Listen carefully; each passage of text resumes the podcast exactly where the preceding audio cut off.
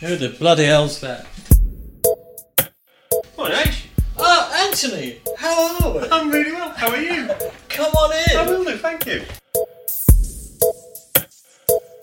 Did that sound staged? Just a little. No, it's it'll be fine. fine, yeah. I'm going to embrace the whole lounge pant thing next time. I'm going to put my University of New Hampshire lounge pants on. Should indeed. You're listening to the Corona Diaries, a sometimes random and often irreverent attempt to understand the psyche of singer Steve Hogarth.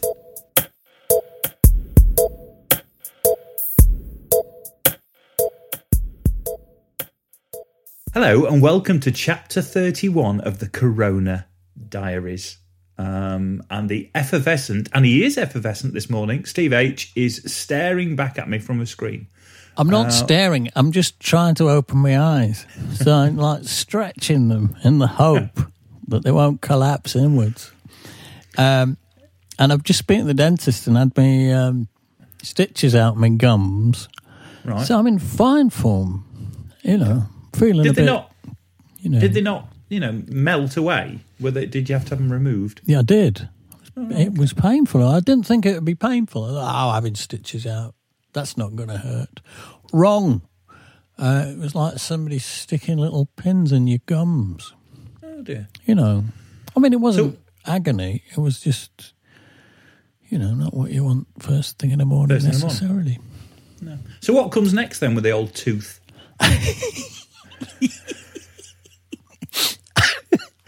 Well, with the old tooth, old tooth news. Um, with with with the old tooth, the next thing is I go and see him at the end of February. Now, I've got to just stay the same piratey Right. until the end of February. At which point I go in and he, he he unscrews something that I didn't even know I had in. Apparently, there's some kind of there's something in my mouth that's screwed on. Um, Fixing. Yeah, I think I think the implant has a sort of little end cap on it, which is screwed on, um, which I didn't know about. And he unscrews that, he says, and then he takes an impression of me, um, of my mouth, not like that, like that, um, and. Um, That was truly shocking. well, I was just trying to beat you to it. um, so uh, he takes an impression, and then and then God knows what happens after that. But I think it's like the end of March. I will have something that looks like a full head of teeth again. right. Right. And you resisted the temptation uh, to do R on Celebrity Pointless, didn't you? In the first question. Well, I, I thought obviously I thought of it, and I thought that's probably not a real word. I daren't, I daren't say it, you know. And then I thought, what about pre? And I thought, well, that's a prefix. Does that exist on its own in the diary, in the dictionary? But it, it turned out that it did. Even the, even mad things, you know, like "r" were, were were in the dictionary and would have been valid. But I just assumed I couldn't use them. Right. Um, so there we are. I quite like Barbara's. What what did she go for? She went for Arc with a K, didn't she? Yes, she She's did. quite a good one. Yeah. Um, I'd thought of OR, O R E. yeah, yeah. Or is good. I can't remember what Heather went for. What did she go for? Anyway, it was. Did she go? Did, did you go for an axe? Oh, I think she went for ire. I R. I as I I was yeah. That was a good one. She was sharp, honestly. I just kept thinking, cool, blimey. And we, If you don't know, if you don't know what we're talking about, we're talking about the TV show Celebrity. I've just realised we haven't told everybody. Yeah. we're talking about the TV show Celebrity Pointless, which was on. Which you, when did you record that? oh god, um, something like February. Right. We recorded it pre-lockdown, Yeah. Um, and it went, pre-pandemic. and it finally went out on Saturday, didn't it? yes, yes. Um, so if you're in if you're in the UK or if you've got access to the iPlayer, it's it'll be available for the rest of the week. it's, Um, yeah, it's it's Heather Small from M People. Yes. Um, you know, with some idiot who you may recognise. And, and it was the two Steves to a certain extent stole the show because the other Steve was quite sharp, wasn't he? The one, the one with Barbara. Yeah, he was very knowledgeable. I mean, I mean, uh, yeah, he he, um, he he was like a bloody brain of Britain, to be honest. I think he knew all about all, just about everything. His general knowledge was shocking. He knew about all the movies, and he, you know, he knew about all the, you know, I don't know, the um, the shows, darling. You know, you could Seven Brides for Seven Brothers. He could have named you the cast. Um, I barely remember that it was a film. So, and I'm I'm crap with movies. I mean, I'm really proper crap with movies, and I, I've never won the family quiz. We have a family quiz every Sunday night on Zoom, me and the Doncaster family, and uh, I've not won yet. So uh, there you go. Oh, I'm just now thinking the family quiz. That would be something to to, to Zoom bomb, wouldn't it? Yeah, yeah. You should you should come one one. Oh, I'd- I'd love to. Shall we send you the link? Oh, send me the link. I'm quite good at movies. If you want to, if you want to partner up, Oh, there'd be um, there'd be outrage up in Well, Doncaster if I brought a ringer in. brought a ringer in. Oh no, they, they wouldn't wear it. Right. No, I'd to- I'd I'd never have to- heard the last of it. Right. And they're not that far from you, so they, you know, they, they, there might be a, a, a hostile posse coming up, coming up the A one. You don't want it. All right. Well, well, I'd, I'd love to join, but I'll I'll I'll behave myself, and I won't I won't su- supplement your existing knowledge. All right, then. Next Sunday, you're in. Right. We'll add I'm you in. in. We'll add you in, Right. We'll let you know how it goes on. and then you can chat Um, my sisters up about about the sisters podcast. well, this that's coming. That, They- that's that's that's nailed on. they would need love to, do, that. do that. We need to do that. Well, we're going to have to think of some special things for Christmas, aren't we? So uh, maybe we should start giving that some thought. I, I, the other one is we need to get Mosley on for one. Yeah, no, he's he's always extremely good value. Yeah, we need to You get might Mosley on even for one. get him to trot out a story that he's he's yet to tell me because he's got, you know, he just drip feeds them out. You get one every Oh. year, and you go, "You did what? You did what did that? Uh, why haven't you told me about that? I've known you all this time." Oh, you know, I never thought to mention it. He said, "Bloody hell, you dark horse." oh, I got Oh, a nice email from Lol Creme um, Oh, sa- okay. saying he saw he saw me on Pointless and uh, it was good because his wife got to find out who I was because I think he must have talked about me. And she said, "Who's this bloody bloke you keep talking about?" Yeah. So that was nice. And how does she feel now she's seen you? I didn't like to ask him. Right, fair, fair, fair. Um, of the other things that happened last week, um, the the TCD merch store went live. It did. It did. It went live, and and uh, you know, in the in the initial rush of enthusiasm, there was lots of orders, uh, and I, I- had to do them myself because I hadn't really thought through who was going to pack all this stuff. So uh, I spent a whole weekend putting things in bags. So if you if you get an item of merch, the chances are I packed it. See, they, you, you wouldn't get that from David Bowie. No, you wouldn't. Well, I mean, obviously not. But um, In fact, anybody in their right mind, who, who even the ones who were who were alive, would, would struggle. so so if you if you've got in quick, and it's on it's uh, it's a page on the it's at Marillion.com, isn't it? There's a link to it, yeah, uh, and I I put the link up on Patreon, and the link is also up there on on the stevehogarth.com website. Right. Um, So it's there and there, and I, maybe I should publish it on the Instagram as well. Yeah, it's probably not a bad idea. I did put an Instagram picture up of me um, on uh, the 31st of December 1999 to Yes. go with our issue, our, Yes. our 30th issue. Yes. Yes. That was that day. Yes. Um, I did see that had gone up. It's a great photo, that. it, but it is more fast show than. it's, it's more, more fast show Me. than Adams, I think. In Charlton Village Hall. So, anyway, we In said front we of tried. these curtains. What was I thinking? Oh, They were dreadful don't. curtains, to be fair. Um, so we did say we did say that for this episode and the next episode, we'd try and get back to some kind of plan because thirty was was a little loose. I thought we got away with that. I th- we actually I, did. I thought we were going to get hate mail off the back of that. Like, what do you think you're doing? Call that Yeah. entertainment. But it actually went down well, didn't it? It, it, so we've had people say it was their favourite episode so far. We shouldn't make a habit of doing them pissed, but No. every now and again, It was quite. it could be. It could be something we could do.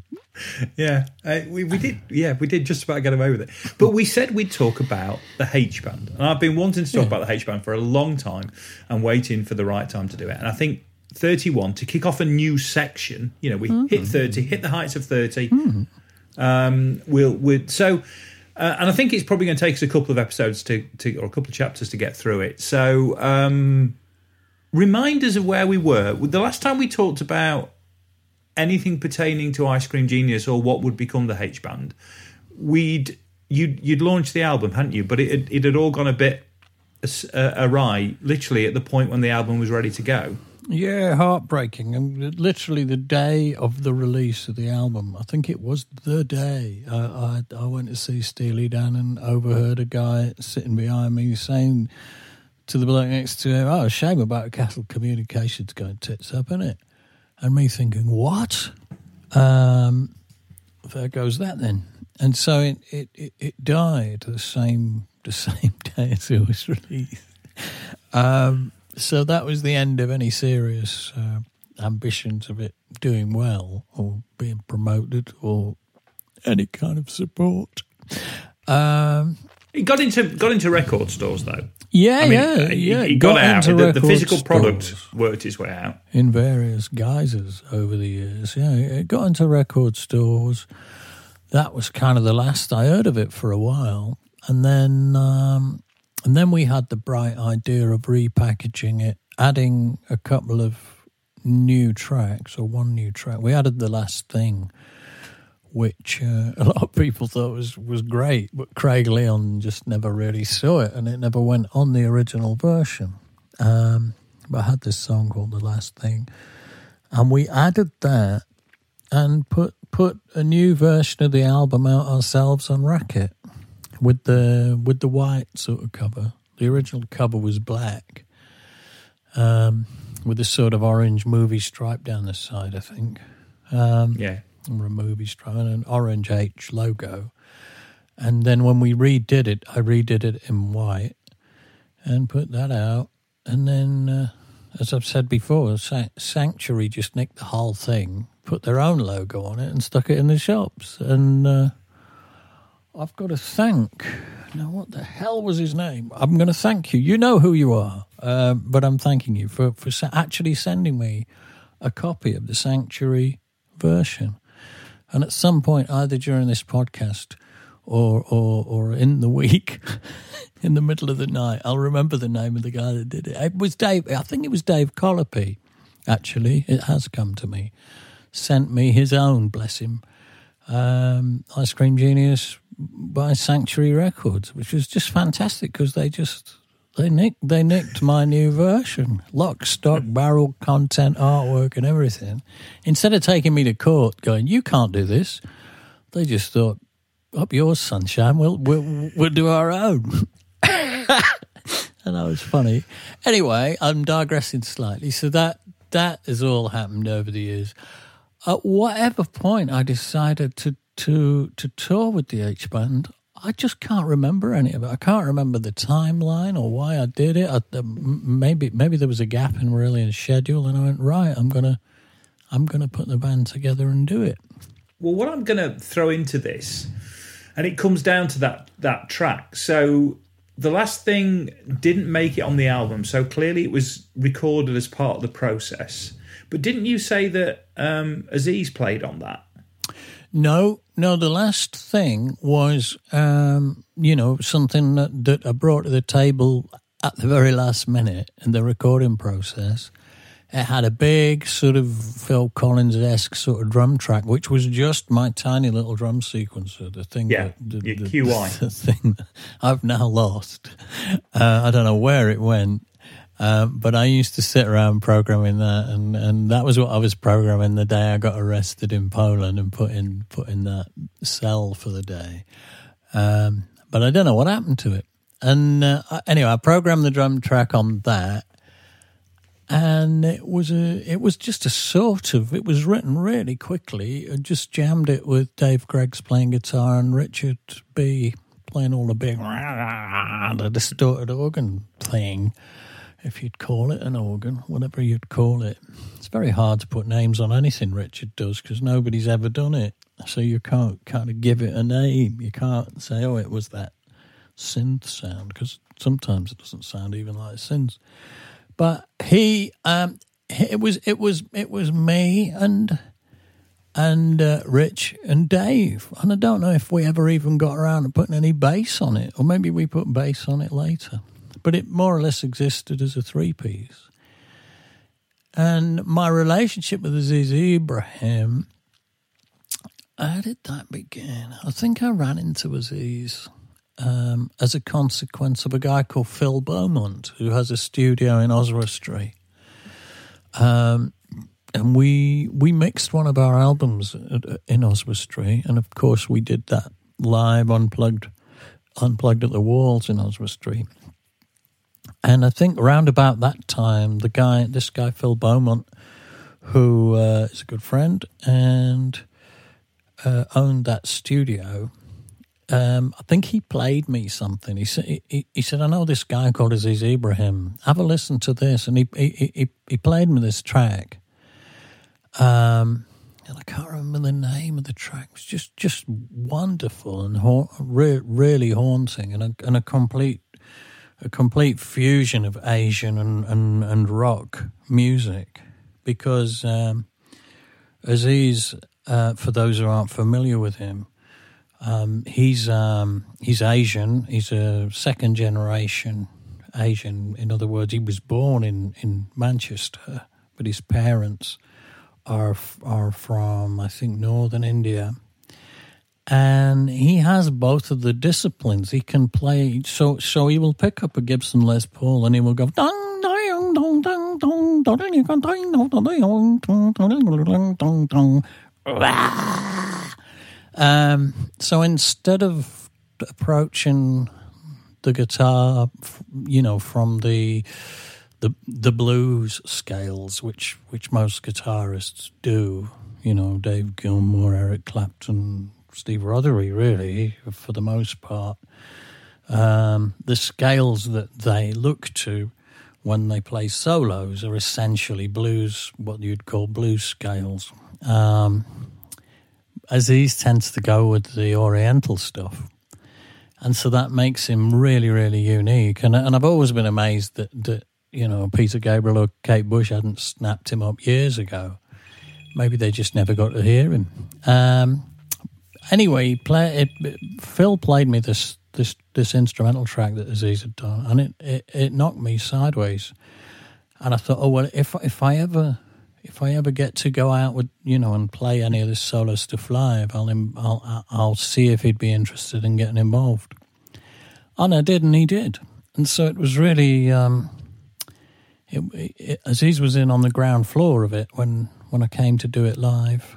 I added Aziz um, just to give the band a completely other flavour um, from being a rock band. Obviously, I'd got Dave Greggs on guitar who was coming from XTC. I'd got Richard, um, who uh, had kind of reinvented the synthesizer in his own image.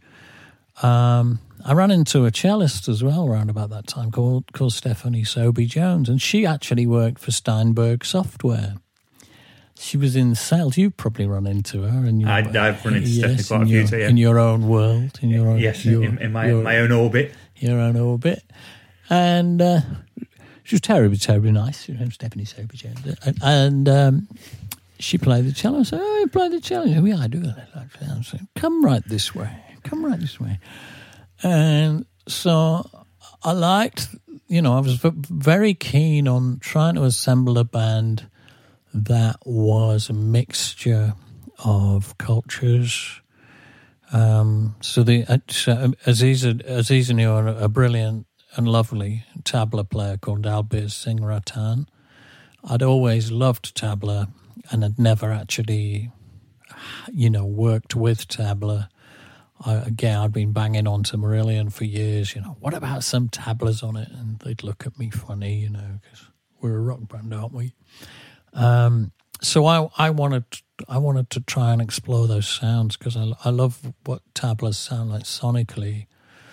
And I'd had a dalliance with that sound. I, I had a song called India on the How We Live album, which had a tabla part in it, but it wasn't played. It was just a sample being triggered.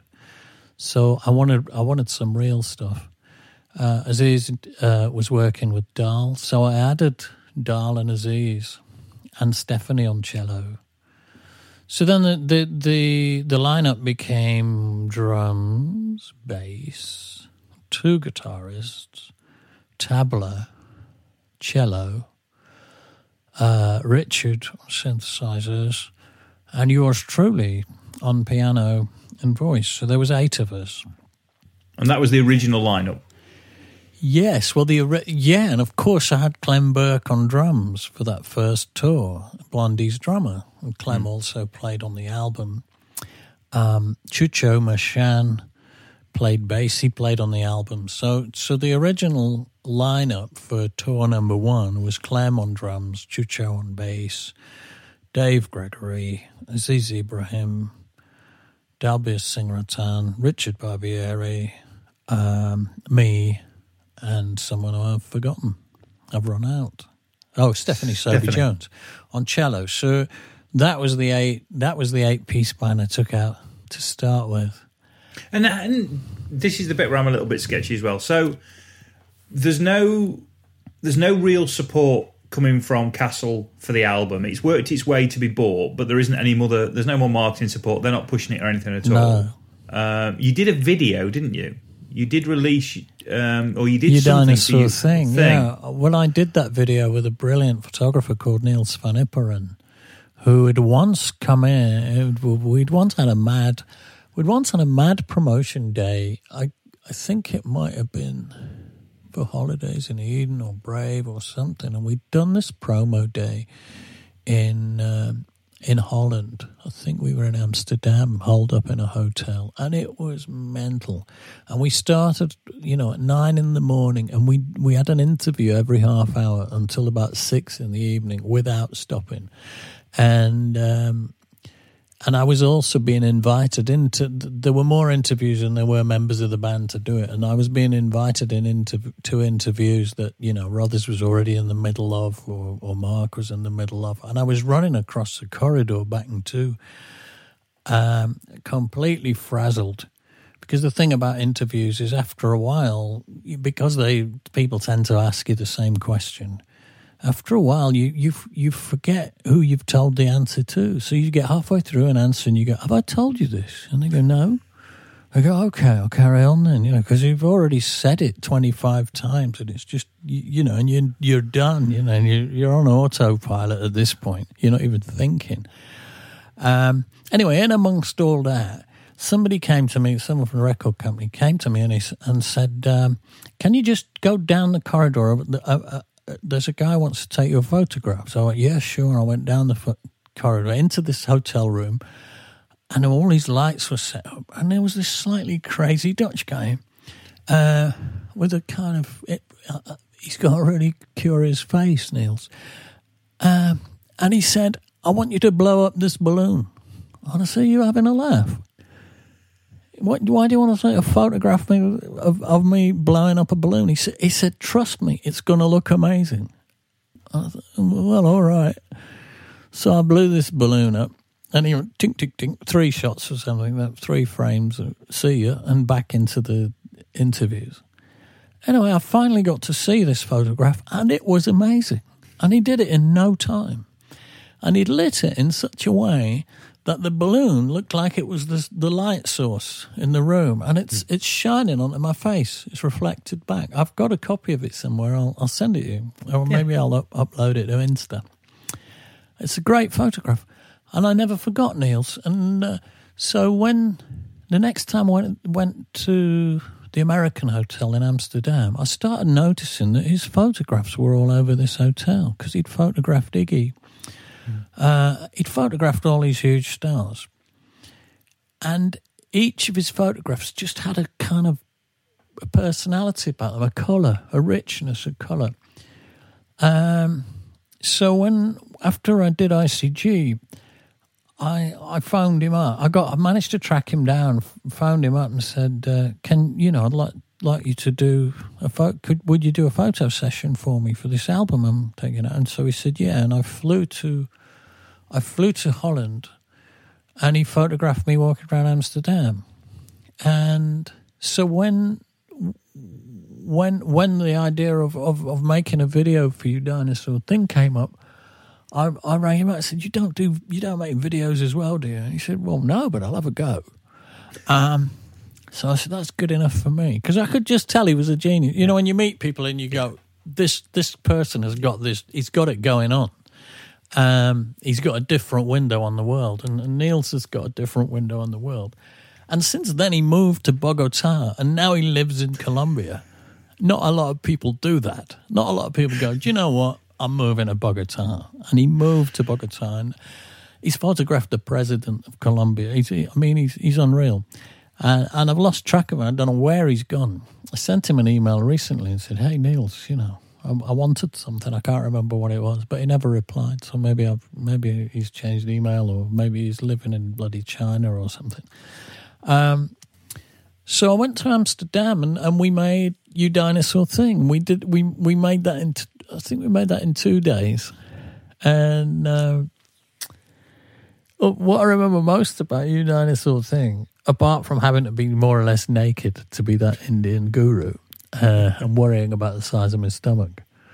Which, uh, when I look at it now, I'd kill for a stomach that size now. But, but back then, it it it felt huge, and and I said, "Does my stomach look a bit big?" He said, "No, no." He said, "Gurus have big stomachs." I said, "That's not what I was hoping you'd say." um, so we made, and what I remember most about that that video was getting back to the hotel at two in the morning at the end of the second day, and there's one shot in it of the punk jumping about in what in in, in with all this. He, he- he set up a shower of rain for me to jump about in, and it's a shower of rain and glitter. Um, and it was in my hair like like all the dandruff in the world. And I, ju- I just got into this hotel and I just got a quarter of an inch of glitter on my scalp, you know, like sand. And I, and I stood in the shower for about an hour trying to shower this glitter out of my scalp. And it was still coming out six months later, like glitter does. Um, but that that's a great video. And it involved a lot of dressing up, so I was happy as a You were very a happy. king. Yeah, you know me. Um, so I've stayed in that hotel as well. I've stayed in the American. the Ameri- there's a pic- there was a picture of me on the wall in there in the in the in the restaurant for years and years. I don't know if they've taken it down yet. But um, they used to have lots of pictures. I mean, it was the it was the hotel that the, the record labels used to stick artists in, Yeah, it was the Rock and Roll Hotel. and And so everybody, you know, there was pictures of Eric Clapton and Joe Cocker and you name them all on the wall.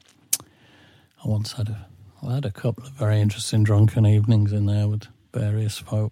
Steve Lukather from Toto. Oh, Toto. Oh my God, he likes a drink, or he used to. Oh, we, we yeah, we had a couple of interesting evenings in that bar, Steve and I. Nice fella. It is, and, and, and, and when when you walk into that bar, you feel like you're in that hotel. You feel like it's all happened plenty of times before in that bar.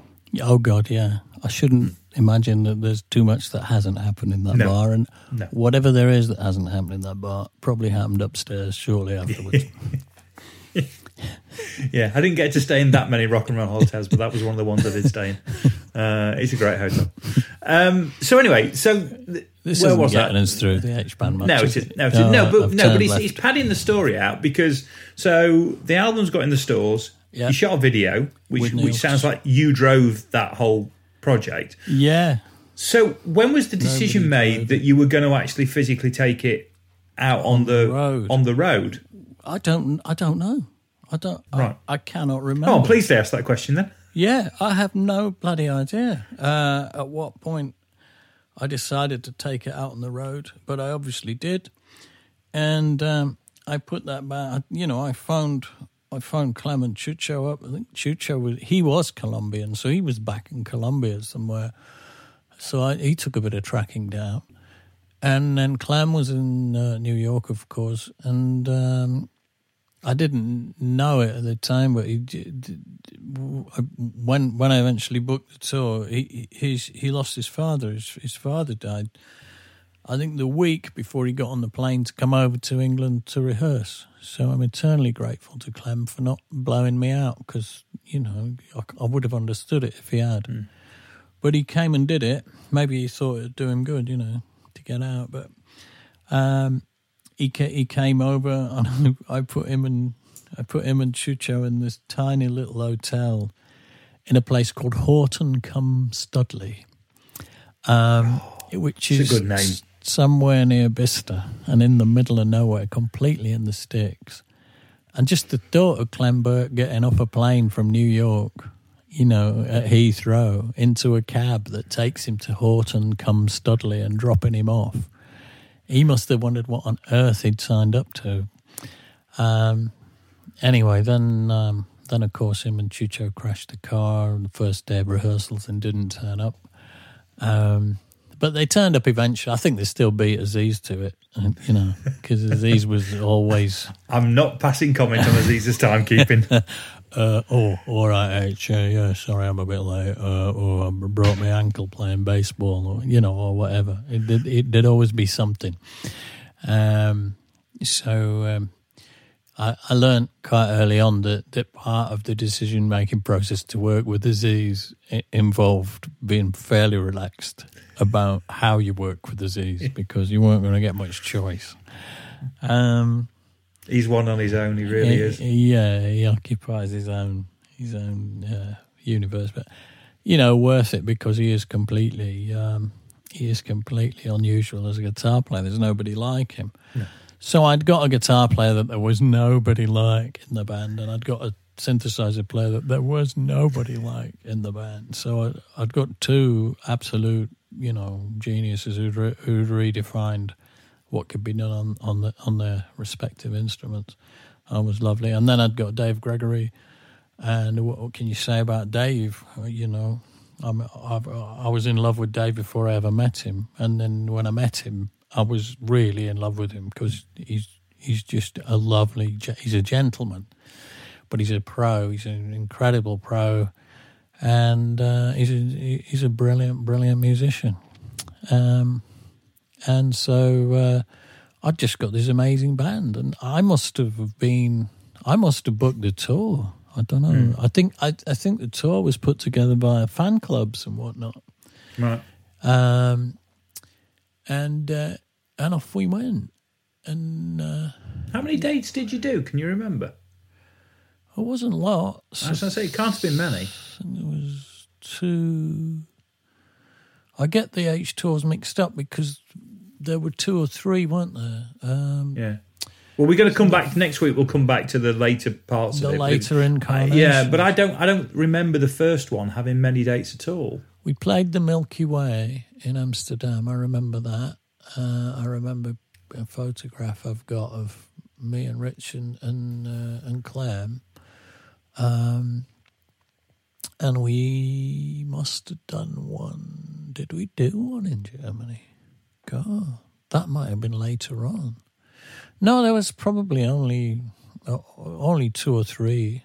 Maybe we did Paris and we did London can't remember where we ah we yeah we played the um the garage in Islington. Right. That was with Clem drumming. Um we did the garage. We must have done one in Paris. I can't imagine us not doing one in. Oh yeah, yeah. We did the Cafe de la Danse, I think, or was that later with Andy? No, that might have been later. I just So- don't know. I can't remember. So, what sort of size then, in terms of number of people? Oh, just uh, three or four hundred. Which for that band, that's phenomenal, isn't it? It is really, and and and also that they all signed up to it on the um, on the understanding that whatever I made, I would split equally. So I couldn't even guarantee that anyone would get paid, and uh, considering that. Imagine getting to the end and going and say, right, you, you owe me 75 quid. Yeah, well, I I did say you won't owe me money. That was my major selling point. Um, but I think in the end, everybody got about eight hundred quid, which was a, an insult because they're all they're all amazing players. But but we we did have a good time doing it. Um, you know, we had a proper tour bus and every and, and, and everything, so we we sort of did it properly. But from a Muso's perspective, I mean, that really is, that's a serious lineup. Yeah, I was very, very proud. I mean, it, it, it, it, you know, not, it, not for the last time in my life. I, I, I, there was a lot of pinch yourself moments. You Yeah. know, I, would be singing. I'd be halfway through a song, and I'd just look over my shoulder and go, "Look at my band! Look what I've put together! How have I managed this?" Um, so very, you know, extremely flattering that any of those guys would want to be on a stage with me.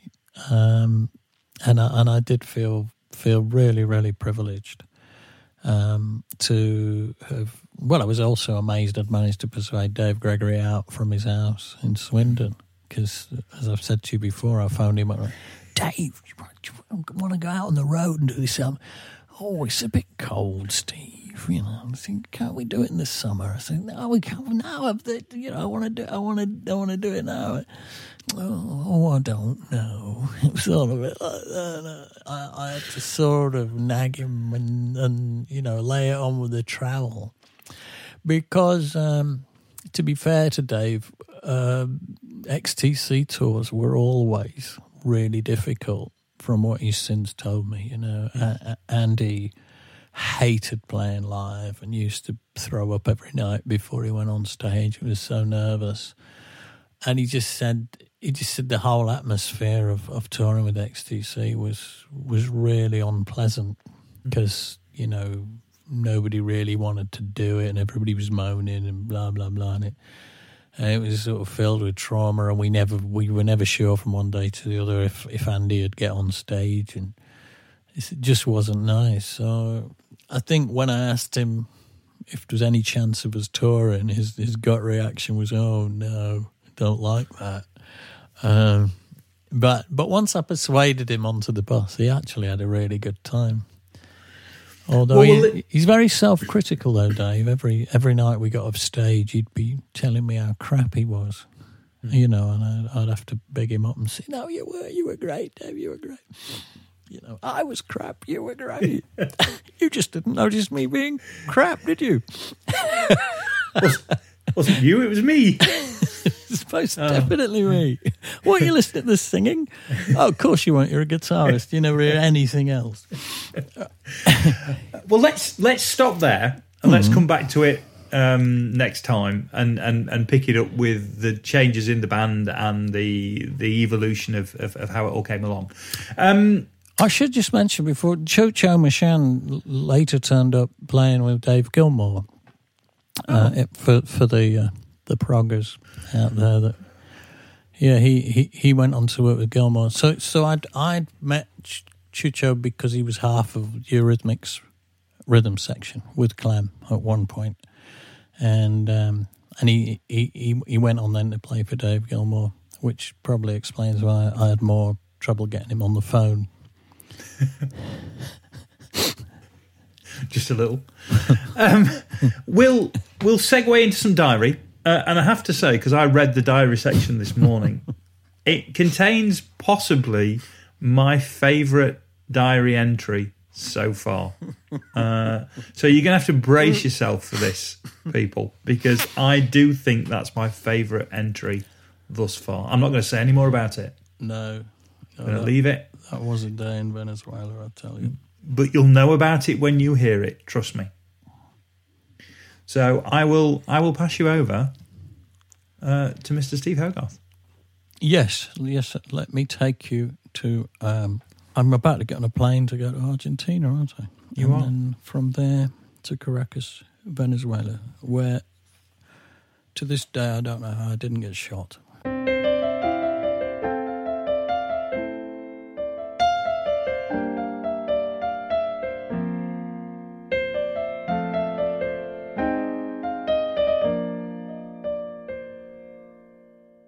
Tuesday, 22nd of September, home. Tonight, I leave for Argentina. Wednesday, 23rd of September, Buenos Aires. Arrived in Buenos Aires at 7:30 a.m. and shuffled our way through immigration and customs. Haphazard, slow, and enough of a waste of time to be pretending to be careful. John A. was almost arrested for not having a matching baggage tag and was detained for 40 minutes, trying to prove he owned his own luggage. Met in the arrivals lounge by promoters rep Nora, who rode with us to the Buenos Aires Sheraton. Bumped into Roberta in reception, working at the Sheraton, who remembered me from February and upgraded the band to suites. Had breakfast in the hotel and went to bed. Up at 4 pm to go to a radio station at 5 with Jack. Talked about a planet where people smell of old flowers and the state provides talcum powder, etc. Back to the hotel and out with EMI, Sylvina and JP, to a lovely restaurant. Much giggling. We lifted Jack onto the table whilst owling. This involves crouching in a squat while someone pulls your shirt over your knees so you look like an owl. You then put your hands on top of your feet and curl your fingers round your toes so they look like little claws. Off to studio for a live interview at midnight, jet lagged beyond description, and back to the Sheraton. Got to bed at 3 a.m. That's 7 a.m. London time. Sunday, 27th September, Buenos Aires. Met Nora in reception at 10 and was taken to the flea market, a kind of antique market full of old Argentinian knickknacks. There was a little troop of people in the street. One played bandoneon like an accordion, while a man and a woman, wearing traditional 30s garb, tangoed. People were sitting outside cafes which served beer and monkey nuts. I came dangerously close to buying more light fittings, but managed to resist. Returned to the hotel around 2:30 to leave for sound check at the TV station. No one from the TV crew showed up, so we hung around till 5 and then gave up and returned to the hotel. I'm still jet lagged, so went back to bed to fill the hours till 9:30 when we left once again for TV Attica. The show was similar to last time. Playback of sympathy, no one can, and Kayleigh. Lots of kids bouncing around, and then a brief chat with Mario, who, I think, knows too little about the people he interviews. Later, we were taken to dinner at Happenings restaurant, which wasn't happening at all. Said thanks and bye to Sylvina and to the excellent JP, who I've come to like a lot. Monday, 28th of September. Buenos Aires to Caracas. Got up and checked out of the Buenos Aires Sheraton, $250. It could have been worse. Waited ages at the airport for the somewhere between 12:30 and 4:30 flight to Caracas, Venezuela via Lima, Peru. Tried most of the perfumes in the duty free and all of the sunglasses decided that Dizzy's Halston is still favourite and that none of the Ray-Bans suited me. The flight was busy and long, something like nine hours with a refuel in Lima. Hey, I've been to Peru for 10 minutes. Spent most of the flight standing up and invited half the plane to the show. When we got into the baggage hall, there appeared to be a riot going on in the street. It turned out to be 50 or so of our fans waving banners and being generally celebrational. We were bundled into a pimped up purple lighting and thick carpet minibus with our promoter, Octavio, who took pleasure in much use of walkie talkies and showing me his Magnum 44 handgun. He dropped it in my lap and I gingerly handed it back, saying, Thank you, that's very nice. Checked in through the back door of the Tamanaco Hotel, which looked mucho luxurious until we got to the seventh floor, which was under renovation. The rooms on the seventh floor were mucho Howard Johnson. I managed to get my room changed to a smaller one somehow after an hour. There's a lesson. EMI had placed fruit and flowers in my room. It's exactly the same smell as my room that first time in the Rio Palace. I was rocketed back to that heavenly time and place like no time had passed. Mustn't grumble. Slept fitfully and woke up freezing owing to my inability to operate the air conditioning system. Tuesday, 29th of September.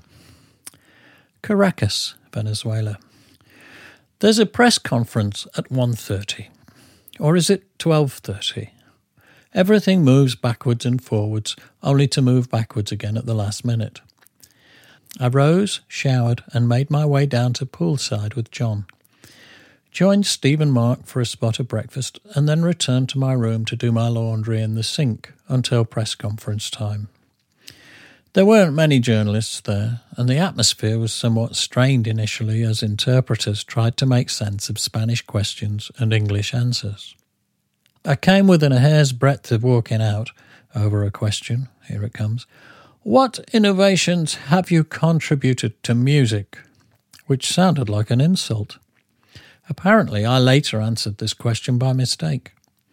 Things improved somewhat after a new interpreter joined the proceedings, and in the end, everyone seemed happy. Had the buffet lunch and put banana sauce on my steak by mistake, and so christened it a mistake. Spent all afternoon getting to and from the radio station. The traffic was jammed because of rioting. In the evening, we were taken out to dinner by EMI to the Dog's Bollocks restaurant, and afterwards to a club full of Marillion fans. Signed a million autographs and murdered this town and Kayleigh. Wednesday, 30th of September. Caracas, Poliedro. Up around 9:30 for a dip in the pool and a slow breakfast on the terrace. Chatted with a Peruvian businessman whose wife lives in Barnes about his wife's work raising money in England for Peru's poor children. Some evangelical church got involved and, quote, adopted her funds for their, quote, good work. Some German pastor was telling the children that they were poor because they weren't Christian. She no longer raises money for charity. Went shopping with Myra, the promoter's rep, and Valeriano, security, and bought a bucket of Halston, which is cheaper here.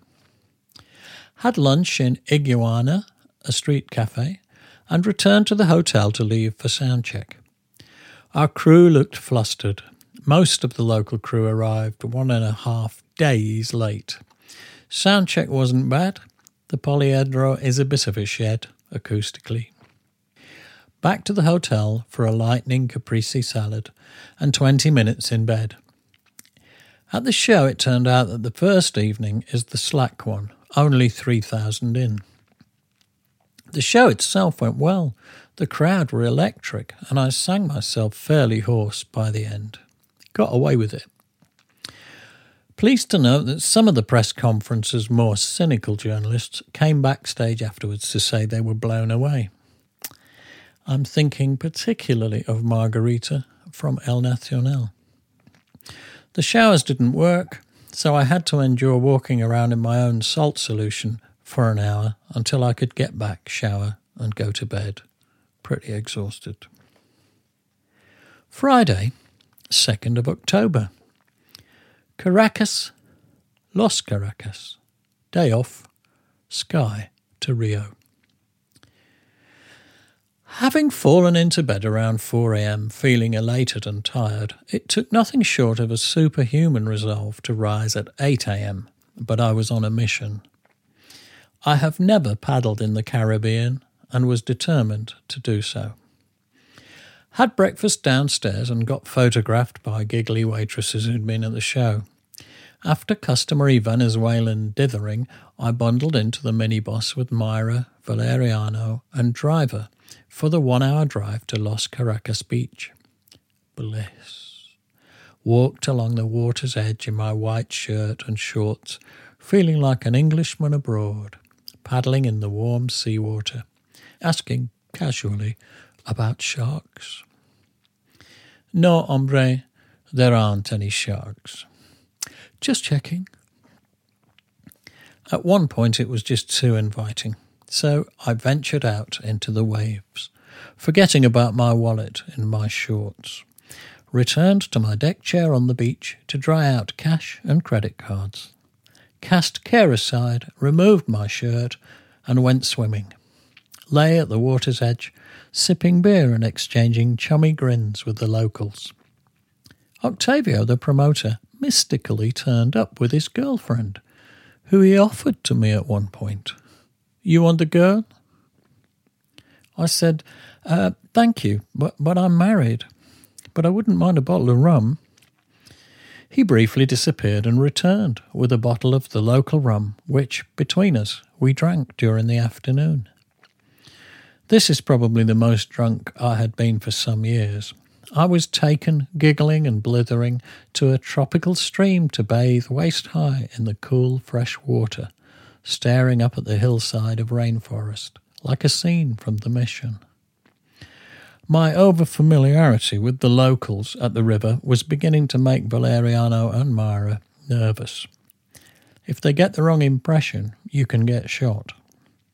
Personally, I am a big believer in people of all races and cultures taking things in the spirit in which they are given. Happy drunks are usually a joy to everyone. Anyway, I was told it was time to go, and I was driven back to Caracas by my minders, occasionally stopping so I could be sick. They all looked worried because we're late, and they had a comatose singer on the back seat. When we returned to the hotel, I rallied somewhat and, still giggling and hammered, joined the band, who were out in the late afternoon air by the pool. Mosley has often commented on my arrival with a grin. The rest of the day is a bit of a blur. Pizza, an architect, airport check in, and bye byes to the minders. Myra shares my birthday. We flew down to Sao Paulo overnight via Rio de Janeiro. Someone had given Pete a little handmade tribal ukulele thing, which he could be heard blinky blinky blinking on somewhere on the plane. We all ended up in a transit lounge in Rio Airport at six in the morning. Everyone in the lounge was half asleep, lolling on plastic chairs. Pete still occasionally plinky plinking on the ukulele. Ian asked if he might have a look at it. Sure, said Pete, handing it over. Ian cut through each of the strings with his Swiss Army knife scissors. Tink, tink, tink, tink, and gave it him back. A ripple of applause broke out in the lounge.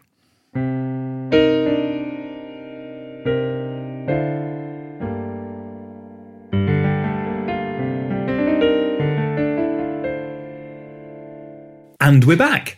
And what a phenomenal, phenomenal section of diary. And that that day, Friday the second of October, that is just the day as far as I'm concerned. I started writing questions. I, I tend to try and write two or three questions uh, for post diary chat.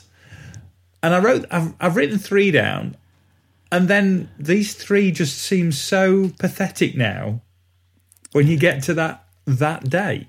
But I'm I shall ask. I'm going to ask them anyway. Okay, right. so owling. Explain how you come up with owling. I don't know. I don't know how we started with the owling. It might have been a Mark Kelly thing. I know. I know. I used to. I, I, I did used to owl with Mark, but um, I, I don't know where it come from. But but it, what you do in order to owl is you basically um, you have to crouch down on your haunches. You have to wear a big big sweater, Um, and you crouch down on your haunches with your knees together and you pull the sweater over your knees down so that you're kind of in an owl position. Then you t- then you push your your hands inside the sweater uh, so they so that your so that your hands are uh, on top of your feet, um, thereby looking like little claws. And so basically, there's your head, then there's your then there's this just big round ball of your body with the little with the little pink feet at the bottom, and then you try not to fall over. But that's owling, and uh, it was once.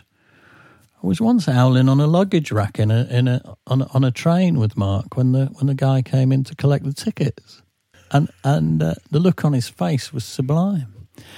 Um, so we, that was just one of the things we used to do to entertain ourselves on the road. We said, "Should we do a bit of howling? That'll cheer us up." And we'd, we'd all get down and you know, and you can hoot a bit.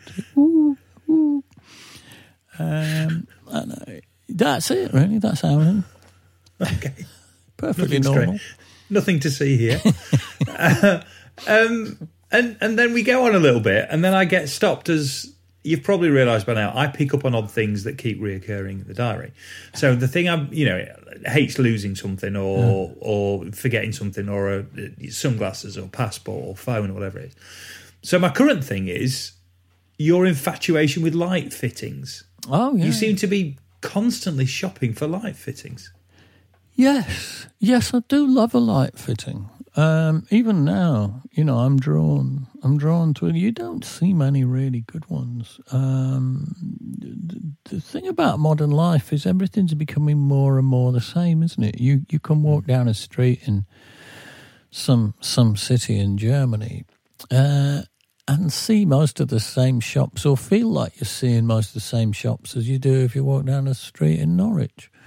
Um, so, I mean, maybe that'll maybe that'll all change again. And, and I tell you what's where, the except the really noticeable exception to that that tendency is is Paris. You can still walk walk around in Paris and see little artisan shops and independent um, artisans selling, you know, far out stuff and set, making things on the in the premises in the back room. You know, um, you, you, Paris still seems to have that sense of of individuality, and perhaps there's a big enough market there for those people to stay in business, which just doesn't seem to happen so much here in England anymore. Um, but I do like a, a an artisan light fitting, you know, something a bit something a bit different, something a bit handmade, you know, a thing of beauty. Well, it does seem to be appearing quite a lot. There's Uh, one above you- me. you- I was going to say you sat under one, aren't you? There's I one above tell. me right now. It's just a little one that, that came from a little it came from a florist in Copenhagen, um, and it's sort of semi silvered uh, glass, but it's pretty. I've got a couple of them. I've got the big Mexican one in the kitchen. I've got a really strange um, bulbous um, semi-silvered mirrored one in, in our bedroom, uh, the likes of which I've never seen before or since, and it, it's still hanging in our bedroom. And I, and I, I bought that in a shop in uh, in Utrecht. So I used to like to, to buy shit like that when I was traveling around the world. The must doors must close behind you in the major capitals of Europe, and then the shout must go out. Gunter, you never believe what I've managed to get rid of, and it must happen all the time. Oi, Philippe, yeah, you, ne- you never guess. oh, right. Um, and then finally, finally, um, the the my favourite day. So so so Friday the second of October, my favourite day in the diary so far. And we so two or three weeks ago, three or four weeks ago, we had a, a girl driving past the tour bus, uh, uh, removing her clothes. Oh, I remember her. Yes. And you assured you assured the listeners that that that never happened to you. That was a one off, and it never happened. Yes. Two weeks later, I'd forgotten about. Yeah, yeah, we're in Riga yes, with the Daily Star girls. yes. At which point you say, "Look, all right, I'd forgotten about that, but honestly, these things don't happen to me." Fast forward a week or a fortnight max, Yeah. and you're and you're you're being offered you're being offered a girl on the beach. Yes, you and this girl. Um, I'd forgotten about that as well, if I'm honest. Um, man, I think I forgot about just about everything that day. I've never been so hammered in my life. Uh, um, at one point, I'd forgotten how I got there or anything. But but I I, wa- I was totally on a mission that day because, um, as I say in the diary, I'd, I'd never paddled in the Caribbean, and it had occurred to me while we were in Caracas that you know the Caracas isn't on the sea, but it's pretty close to the sea, and um, and and the sea it's close to is the Caribbean. And it'd been a bit of a heavy night the night before, and but we had got the best part of a day off before we travelled in the evening, and so I asked the minders if uh, if they could rustle me up some kind of transport because I wanted to go to the seaside, and uh, and and and I, I rounded up a posse of various members of band and crew that were going to come to the seaside with me. And when I got up the following morning, none of them turned up because they couldn't make it out of bed. So I went on my own with a security man, a, tra- a trans, and a translator. And um, when I got there, um, well, I had a few drinks, and and then this, and then the the promoter must have must have been phoned and and been told, you, you know, the singer from this this European band um, that you promoted last night, he's he's on, he's on the beach on his own, you know, and the promoter probably went, Jesus Christ. I'd better go and uh, I better go and keep an eye on him because anything can happen in Venezuela. Um, so he turned up, you know, and, and plied me with. Uh, I don't know where he'd got her. I don't know whether he was hiring her by the hour or whether whether she was, you know, just available to rock stars for general use. Um, but he, off, he he offered me this girl, and she, you know, she was young and attractive. Um, but I said, oh my god, I can't, you know, I can't do that. I, I can't treat. I mean it. I can't treat this person like a, a thing to be just used and owned. And, um, but so I said, no, you know, I, I can't, can't possibly. But I could, you know, I wouldn't mind a drink. so he went and got he went and got a bottle of rum, and we we drank half each, which is probably the most rum I've ever drank in one sitting. And my God, I was drunk then. And then and then of course we went off to that river, and I was just so giggly and so in love with the world, and I was uh, I was kissing all of these the the, the locals' daughters whilst you know th- thinking thinking they wouldn't be offended by that because I'm just drunk and I'm giggly and you know I'm just loved up. But uh, the security guy was extremely nervous, and you know he was he, he, he, got me out of there in the end because I think he was expecting somebody to try and cut my throat. Uh, and but it was lovely bathing in the in the fresh water of the of the river in the in the rainforest after the salt water of the the Caribbean. And uh, then we we got into we had to go back because we were leaving that evening. They they put me back in the minibus, and as soon as it moved, I thought, "Oh my god, I'm in trouble here." So they had to keep stopping so I could get out and be violently sick. And when I got back to the hotel, Mosley still talks about the fact that when I did reappear in the hotel, they were all sitting out by the pool having having a pizza or something for dinner, and I came falling out of the door like Arthur, and uh, walked over to the pool, knelt down, put my head under the water. Um, he still talks about that, and uh, and, and and then joined them for dinner. Um, and he said he didn't understand anything I said for over two hours. Um, And it was around about at that point that somebody gave Pete the ukulele. Then we flew to Argentina or somewhere. Christ knows where we flew to. We flew to Rio, didn't we? And then uh, and then back down. Was that back down to Buenos Aires again?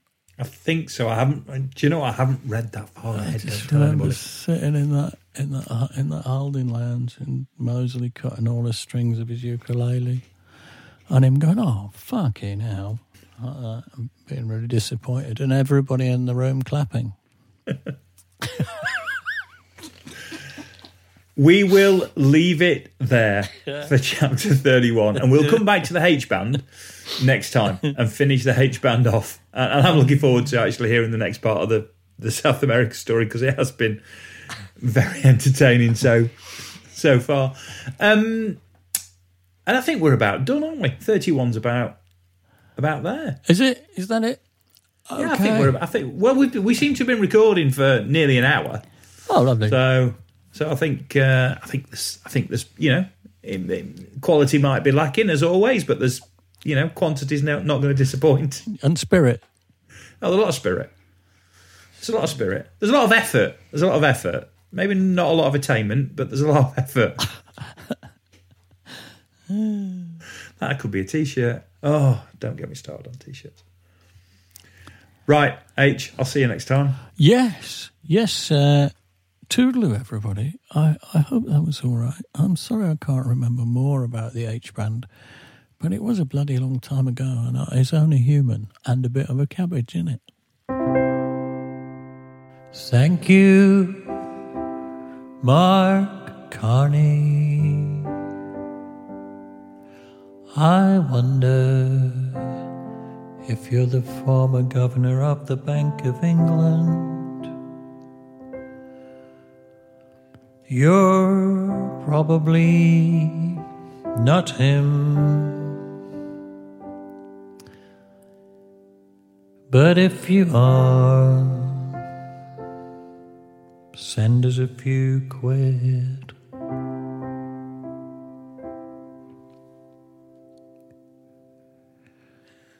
Thank you, Claire Collins. You're my most recent subscriber. Every little helps with the podcast. So, thank you, everybody, for getting involved. I've got a note here from Richard Bristow. I have no idea why. Perhaps I forgot him and he wrote to me.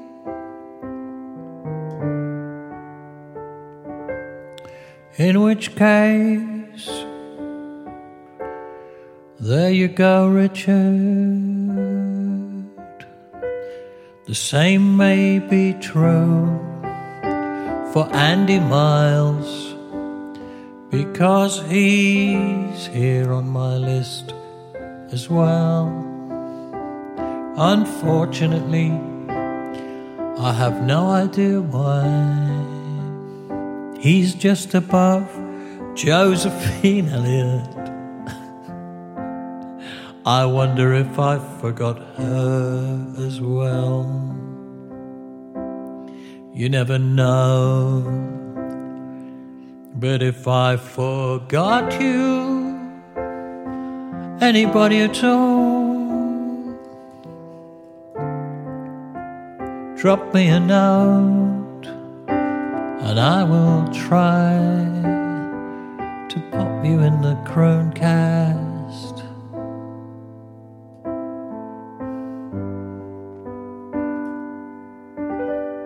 Another time. Thank you, everybody, for listening to this podcast. I hope it was some form of entertainment. So until next week.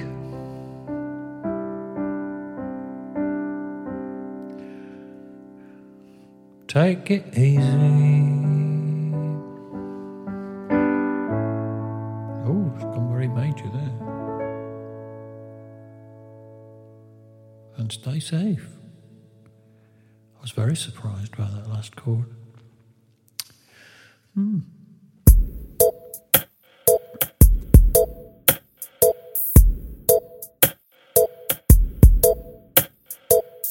Thanks for listening to the Corona Diaries.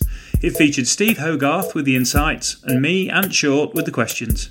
If you enjoyed the podcast, please consider subscribing and maybe leaving a review as this will help others find it. You could even share with other like minded souls, should the mood take you. This has been an A Short Stories production.